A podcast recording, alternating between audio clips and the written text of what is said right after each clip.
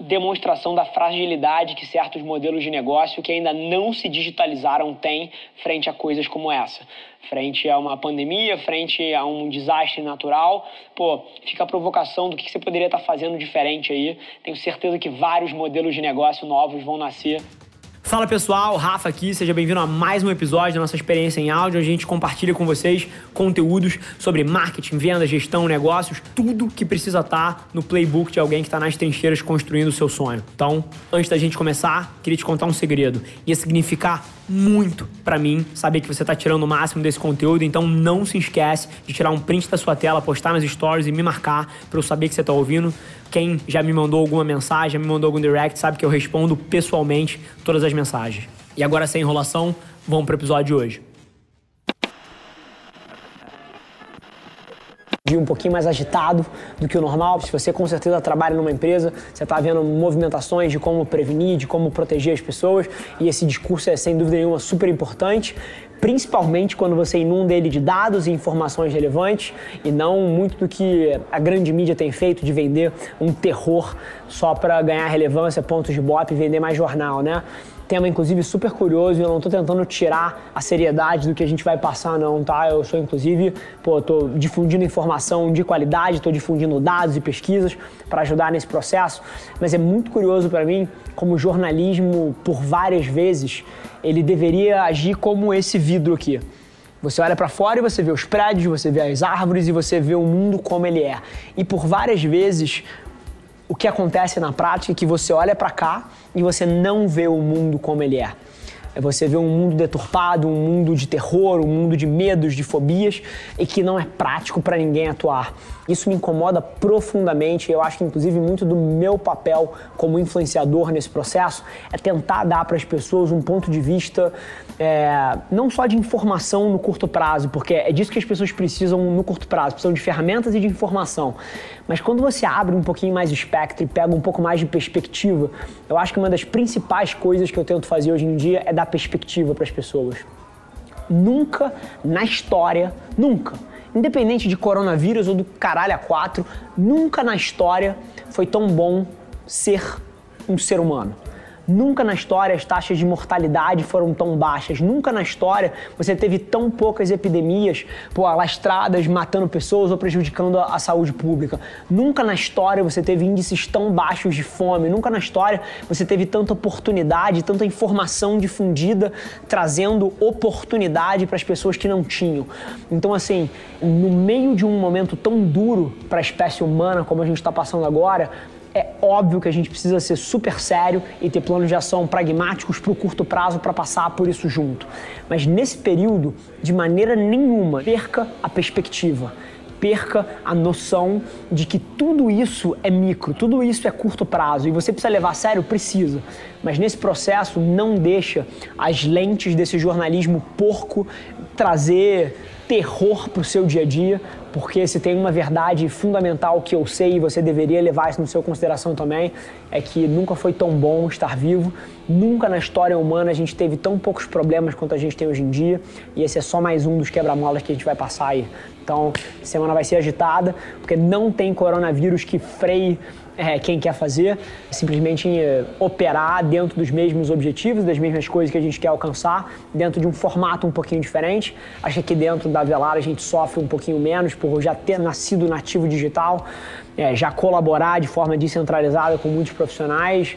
A gente já nasceu pô, com infraestrutura de nuvem, com infraestrutura de comunicação, com todo mundo usando laptop. Então, assim, a gente sofre um pouquinho menos que a média, mas sem dúvida nenhuma é um momento de atenção redobrada, porque o sonho é grande e não tem Covid-19 que freie o monstro que está saindo do chão.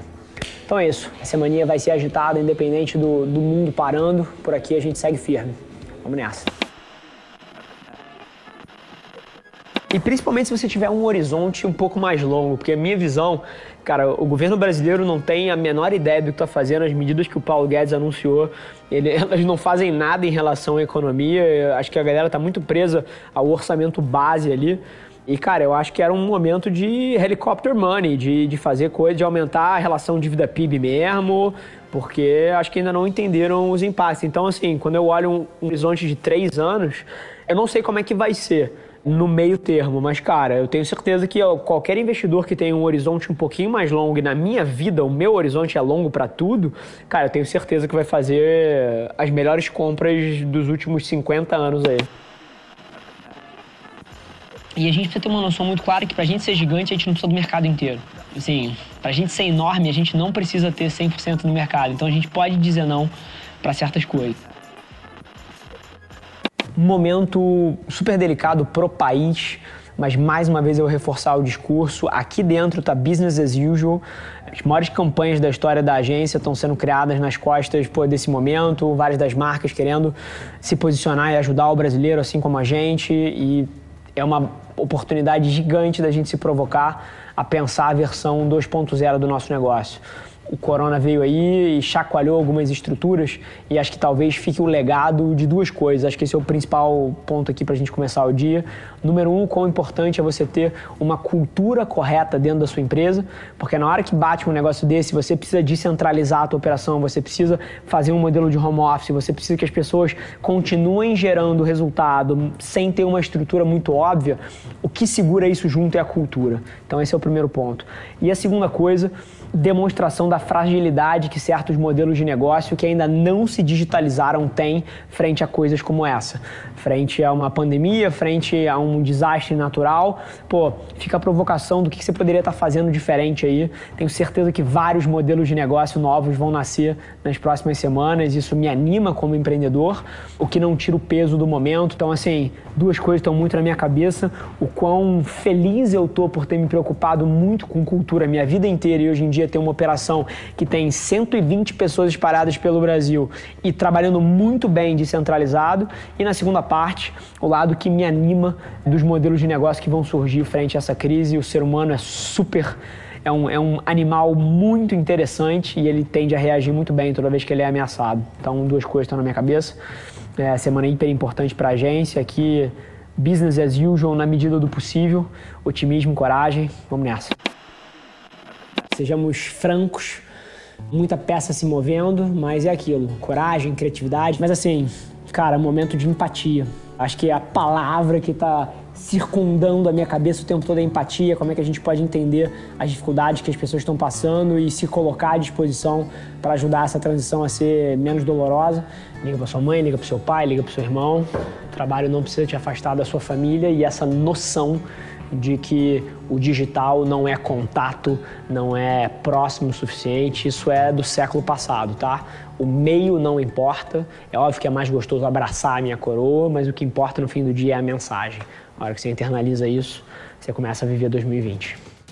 Esse foi mais um episódio da nossa experiência em áudio e como eu já falei, eu adoraria saber que você está gostando do que a gente está compartilhando por aqui. Então não esquece, se você está tirando valor desse conteúdo, ia significar o um mundo para mim, que você tirasse um print da sua tela, postasse no Stories me marcando e aproveita para ir na sua plataforma favorita também e deixar um rating de cinco estrelas e um comentário lá, ajudando a gente a construir essa comunidade tão vibrante que move o Brasil para frente através do empreendedorismo e que fala desse Brasil que dá certo. É um prazer ter vocês comigo e a gente se no próximo episódio do podcast.